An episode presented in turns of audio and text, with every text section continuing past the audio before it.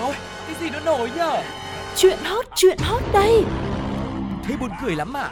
Còn hơn cả buồn cười ý. Chuyện là như thế này này. Ui, sao bí hiểm thế? Thế rốt cuộc là vì sao, như thế nào? Nghe đi rồi biết. Nóng bỏng tai. Hello hello, xin chào tất cả các bạn. Tuko cùng với Sugar đã quay trở lại rồi đây và chúng tôi sẽ không quay trở lại một cách đơn giản và gọi là tay trắng đâu mà chúng Ừ. tôi còn đem theo những câu chuyện rất là thú vị để sẵn sàng chia sẻ với mọi người trong ngày hôm nay rồi đấy. Và vẫn như thường lệ mình sẽ cùng bắt đầu với nhất định phải bàn để xem hôm nay nóng bỏng tai có thực sự là nóng và bỏng hay không nhé. Nhất định phải ban. Nếu như nhắc về Ấn Độ, người ta sẽ thường nghĩ ngay tới một xứ sở sắc màu, một thiên đường của các loại gia vị. Với sự đa dạng này, có thể thấy rõ được sự yêu mến của người dân Ấn Độ cho ẩm thực nói chung và từng loại hương vị, từng món ăn, từng nguyên liệu nói riêng. Tuy nhiên, ngày hôm nay chúng tôi sẽ kể cho các bạn về một đam mê khác của người dân nơi đây, đó chính là mê bóng đá. Tưởng chừng như không liên quan và chắc mê thì cũng mê vừa vừa thôi, nhưng mà mới đây chính vì đam mê này mà họ đã có một pha chơi lớn khiến cho cả thế giới đang xoay quanh World Cup cũng phải ngó nhìn qua. Cụ thể, thay vì giống như những người khác là bỏ tiền mua vé máy bay tới Qatar để xem trận đấu, thì có 17 cổ động viên bóng đá cuồng nhiệt ở Ấn Độ đã cùng nhau góp tiền mua lại hẳn một căn nhà để thoải mái xem thi đấu và được hò hét to có khi còn hơn cả những cổ động viên xem trực tiếp ấy chứ. Tuy chỉ là một ngôi nhà cấp 4 ở làng Mudakamugan, bang Kerala, Ấn Độ, được mua với giá 2,3 triệu rupee Ấn Độ tương đương với khoảng 700 triệu đồng tiền Việt Nam. Thế nhưng mà không gian riêng này đã khiến cho các cổ động viên đặc biệt này vô cùng thỏa mãn. Nói về ý tưởng hun vốn độc lạ này thì anh Sephir là một trong số 17 người chung tiền mua nhà đã chia sẻ. Chúng tôi lên kế hoạch làm một điều gì đó đặc biệt cho World Cup năm 2022 và 17 người thì quyết định mua căn nhà rồi cùng nhau trang trí. Được biết, họ đã từng nhiều lần tập trung xem bóng đá cùng nhau trong suốt 15 đến 20 năm qua, tức là khoảng 4 đến 5 kỳ World Cup rồi. Ừ. Lần này họ quyết định chơi lớn luôn, mua một căn nhà để có thể xem trọn vẹn các trận đấu cùng nhau. Bởi có lẽ số tiền mà họ bỏ ra để ra quán xem Ừ. chắc cũng sớm đủ mua hai căn nhà rồi không biết chừng. Và theo anh này chia sẻ thì trong tương lai thế hệ tiếp theo cũng có thể tập trung cùng nhau thưởng thức các trận bóng đá. À, sau khi mua xong thì nhóm này thay đổi hoàn toàn diện mạo của căn nhà lợp ngói bằng cách là sơn cờ của các đội bóng lên trên tường. Ngoài ra thì nhóm còn treo thêm cờ trên nóc nhà, vẽ chân dung các cầu thủ bóng đá danh tiếng của làng túc cầu thế giới như là Lionel Messi và Cristiano Ronaldo lên tường. Bất cứ ai đi qua căn nhà này đều nhận ra được cái sự rực rỡ sắc màu mang đậm chất thể thao. Không gian ở trong nhà và xung quanh thì rộn ràng giữa mùa World Cup sau 4 năm chờ đợi. Chia sẻ thêm với quý vị một chút thì Ấn Độ là một quốc gia chưa bao giờ tham dự FIFA World Cup. Ừ. Mặc dù họ đã đủ điều kiện tham dự vào năm 1950, tuy nhiên Ấn Độ đã rút lui trước khi bắt đầu giải đấu. Có lẽ vì thế mà các cổ động viên tại đây lại càng khao khát và yêu mến hơn những trận cầu này. Hy vọng sắp tới nếu Việt Nam có cơ hội đá World Cup á, thì Sugar và Tuko sẽ hùng tiền mua nhà nhá. Nhưng mà Sugar là đứng tên, được không ạ? Ok, bây giờ mình đứng tên đồng sổ được mà.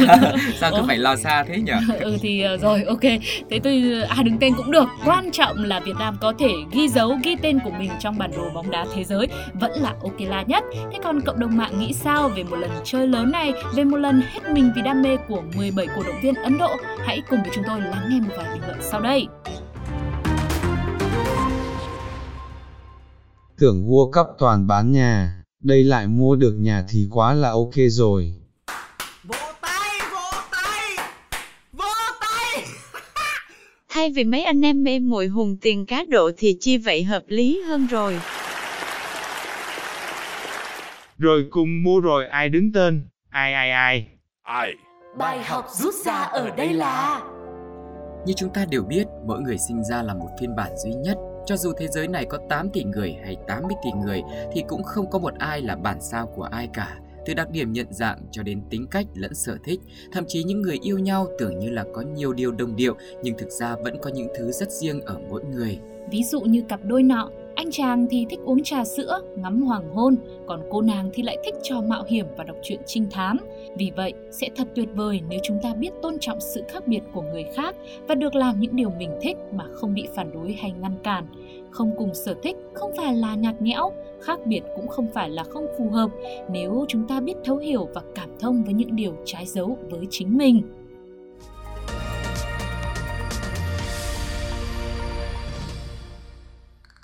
Nếu như câu chuyện mua nhà vẫn luôn là chăn trở và ước mơ của rất nhiều người hiện nay, trong đó bao gồm cả bạn thì chắc chắn câu chuyện này là dành riêng cho bạn rồi đây.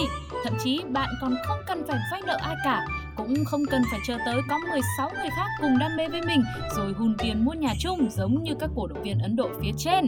Việc mà bạn cần làm chỉ là chuyển đến một nơi khác, nơi mà mình đang sinh sống mà thôi.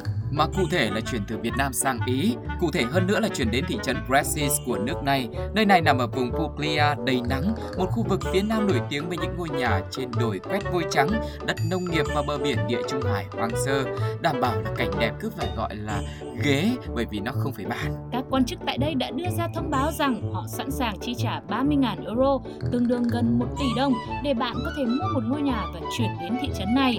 Lý do có một điều hơi như thế là vì họ đang muốn thu hút nhiều người đến đây sinh sống, bởi số lượng người dân tại đây đang trên đà suy giảm. Ý tưởng này cũng đã được áp dụng ở những vùng khác của Italy như là đảo Sa như là đảo Sardinia cung cấp 15.000 đô la, gần 400 triệu đồng, hay vùng Calabria trả 33.000 đô la, khoảng hơn 800 triệu, và rồi làng Santa Stefano di Sestagno ưu đãi lên tới 52.500 đô la, khoảng hơn 1 tỷ 2 tiền Việt Nam mình. Vâng, tôi chọn cái vùng cuối cùng đấy nhá. Tuy nhiên thì cái gì cũng có điều kiện của nó cả. Bạn sẽ phải mua nhà và trở thành cư dân của vùng đất này. Ngôi nhà đó phải bị bỏ hoang và nó phải được xây dựng trước năm 1991. Tổng số tiền bạn được hưởng sẽ được chia thành hai phần. Một phần ấy thì sẽ được dùng để mua ngôi nhà và một phần thì được sử dụng để cải tạo hoặc trang trí lại. Ở thị trấn này thì có rất nhiều ngôi nhà trống được xây dựng trước năm 1991 mà các cư dân mới có thể lựa chọn để sinh sống.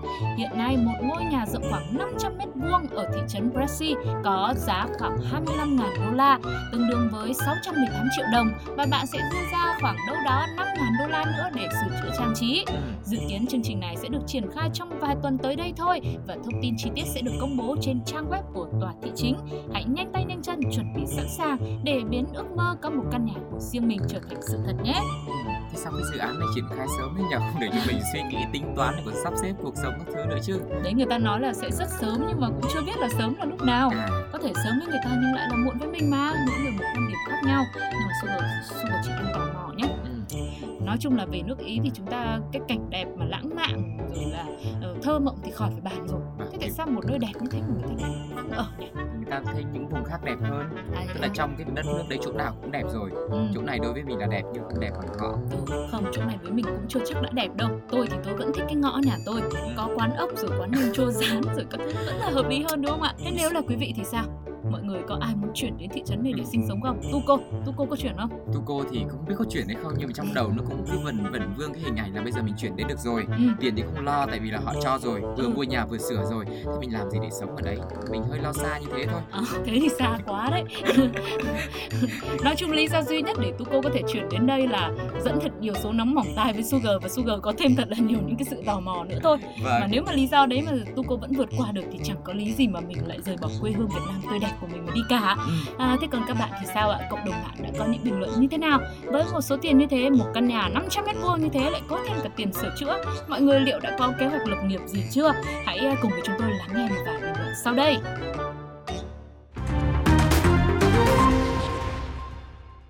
Có khi nào thị trấn không có người ở, nhưng lại có nhiều khách quá nên không ai dám vào ở không? Nhưng có nhà rồi thì có thêm việc làm và phát luôn người yêu cho không, thì em sang ngay à.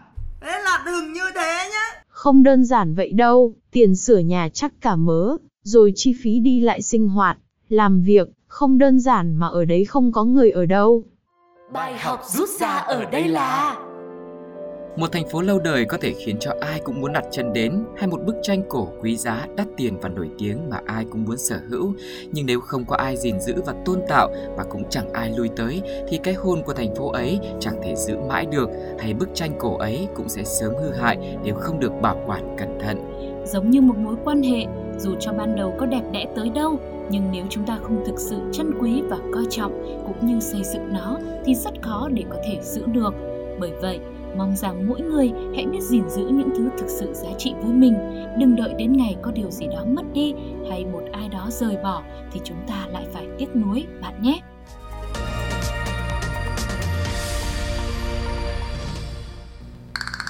Hẳn với những ai đã và đang làm phụ huynh đều thấm thía rằng sinh con ra trong bao nhiêu khó nhọc, nhưng mà sinh ra rồi thì cái sự khó nhọc ấy lại càng tăng dần đều, khiến cho cha mẹ lại càng thấm thía hơn là cái lúc mà đứa con mới chào đời. Đặc biệt là với những đứa trẻ có cá tính lại khó bảo như câu chuyện của gia đình mà chúng tôi sắp kể đây. Vâng, và chúng tôi xin phép được kể nhé. Đó là một câu chuyện của một người mẹ ở Hồ Bắc, Trung Quốc đã nghĩ ra một phương thuốc đặc trị cho đứa con 8 tuổi mắc bệnh ham chơi game. Người mẹ này kể rằng năm nay thằng bé nhà em là đang học lớp 3. Tuy nhiên, thằng này nó lại hay lén lút chơi game các bác ạ. Sau lưng em nhá, nó học online nó cũng không học. Nó tận dụng mọi lúc để nó đổi sang màn hình chơi game mới chết chứ. Rồi thằng bé cũng nói với giáo viên là con không thích đi học, con muốn chơi game cơ. Thế là em mới nghĩ bây giờ thay vì bắt ép con ngồi trên ghế làm điều nó không thích thì uh, em chơi lớn, em bỏ ra một tuần em trị tận gốc còn hơn. Thế là mỗi ngày em yêu cầu con phải như thế này, chơi game đủ 16 tiếng. Trước khi chơi nhá, con phải đặt ra KPI thắng trận cho mình. Ngoài ra, ngày nào cũng phải ghi chép lại thắng thua, tổng hợp lỗi sai chiến thuật và kỹ thuật để rút kinh nghiệm. Em muốn con em phải nhìn rõ được bản thân và kể cả nghề game thủ chuyên nghiệp của nó mong muốn nữa. Muốn nó hiểu rằng dù làm bất cứ việc gì cũng không hề dễ dàng, kể cả việc chơi game. Ôi thế câu chuyện này cũng khép lại tại đây nhỉ? Thế người mẹ cũng có lý lẽ, có đầu có đuôi thế còn gì nữa. Vâng, em đóng vai người mẹ em mệt quá. Đến chỗ đấy là em cũng cảm thấy mệt lắm rồi. Nhưng mà cái này người ta đúng này, đúng có một câu là học ra học, chơi ra chơi. Vâng. Đấy thì bây giờ nó đã thích chơi cho nó chơi luôn. Trường hợp của người mẹ này có thể được coi là uh, tấm gương cho việc uh, dẫn đường cho con chạy của năm 2022. Ừ, nhưng mà Xin gương xấu tay. hay gương tốt thì cũng không biết. tùy quan điểm mỗi người đúng không? Ừ, thế nhưng mà kể ra chơi 16 tiếng như này mà không có được ra chơi thì nó cũng hơi mệt đấy. Chơi mãi mà chả thấy vào lớp. Nhiều khi lúc đấy mới lại thích đi học đấy. À, đúng là bố mẹ cao tay quá thì các con đỡ cũng không nổi đâu con ạ. Vâng. Đấy, mẹ cậu bé này chắc chuyên môn là cũng có thể là về nhân sự. Ừ. Đấy, ít nhất là cũng phải làm trưởng phòng hoặc là giám đốc nhân sự của một tập đoàn lớn. Hay là bà mẹ này ham, ham chơi game thì cũng có thể. Một game thủ chính hiệu Ừ, đáng lẽ cảm thấy con chơi game mà chơi kém có mẹ tức nên bây giờ mẹ quyết tâm là bồi dưỡng luôn đúng không ạ? Vâng. À, thực ra thì đây cũng sẽ có hai mặt của nó, một mặt là có thể giúp cho bạn này bạn hiểu ra, bạn ấy sẽ quay trở lại với việc học của mình một cách tập trung hơn. Nhưng mà cái mặt uh, thứ hai còn lại có thể cũng là một con đường tốt thôi. Biết đâu bạn này bạn ấy thích thật thì 16 tiếng có khi còn không đủ đâu và bạn sẽ phát huy được tài năng thi đấu chuyên nghiệp của mình. Tức là tuổi trẻ tài cao mà. Bây giờ từ tuổi nhỏ mà đã được bồi dưỡng trau dồi như thế rồi thì khi lớn lên hoàn toàn có thể làm tự hào bố mẹ thôi. Cũng chả cần phải đợi lớn Nếu mà tuổi trẻ tài cao có khi là trụ cột gia đình ngay từ thời điểm này luôn Hoặc là nếu mà không giỏi nữa nhá thì cũng giỏi về phần Excel tổng hợp. ừ. Thì sao không? Đặt mục tiêu KPI để Ừ, đó các thứ Rồi là còn phải viết báo cáo nữa cơ mà. Thôi đằng nào cũng sẽ sớm thành công Thôi mẹ cứ yên tâm nhá Vậy thì các mẹ ơi và các bé ơi, các bố ơi, mọi người nghĩ như thế nào về phương án này? Hay là gia đình của các bạn có một tài năng nghĩ nào như thế không? Có một phương thức nào khác mà quý vị đã rút kinh nghiệm từ gia đình của mình để có thể tạo điều kiện nuôi dưỡng các mầm non tương lai của đất nước hay chưa? Hãy chia sẻ cùng với Sugar và Tuko trong nóng bỏng tay. Còn bây giờ thì chúng ta sẽ dành thời gian để nghe những ý kiến của cộng đồng mạng quý vị nhé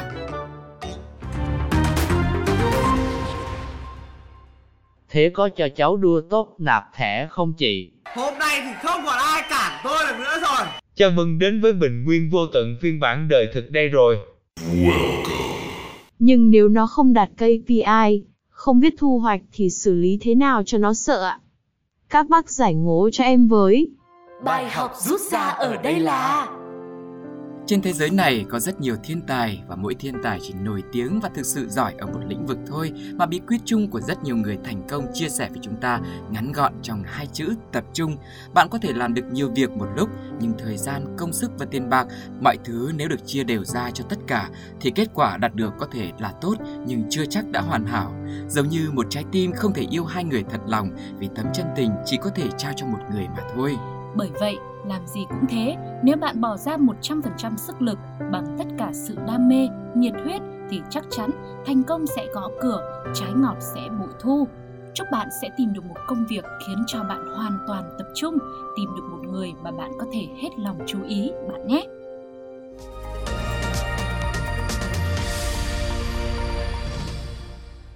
Quý vị và các bạn thân mến, vừa rồi là những câu chuyện mà Nóng Bỏng Ta đã chia sẻ và như thường lệ rồi, uh, chúng tôi đã chia sẻ câu chuyện và bây giờ sẽ là phần của mọi người. Hãy để lại những bình luận trên ứng dụng FPT Play cũng như là fanpage của Pladio nhá. Và Sugar, Tuko cũng như đội ngũ của Nóng Bỏng Ta thì cũng đang có rất nhiều điều khác đang chờ đón quý vị khám phá trong những số tiếp theo. Còn bây giờ thì xin chào và hẹn gặp lại. Bye bye. bye. bye.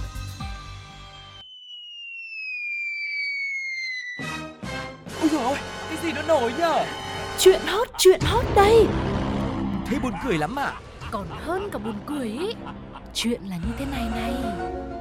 Ui sao bí hiểm thế? Thế rốt cuộc là vì sao? Như thế nào? Nghe đi rồi biết. Nóng bỏng tai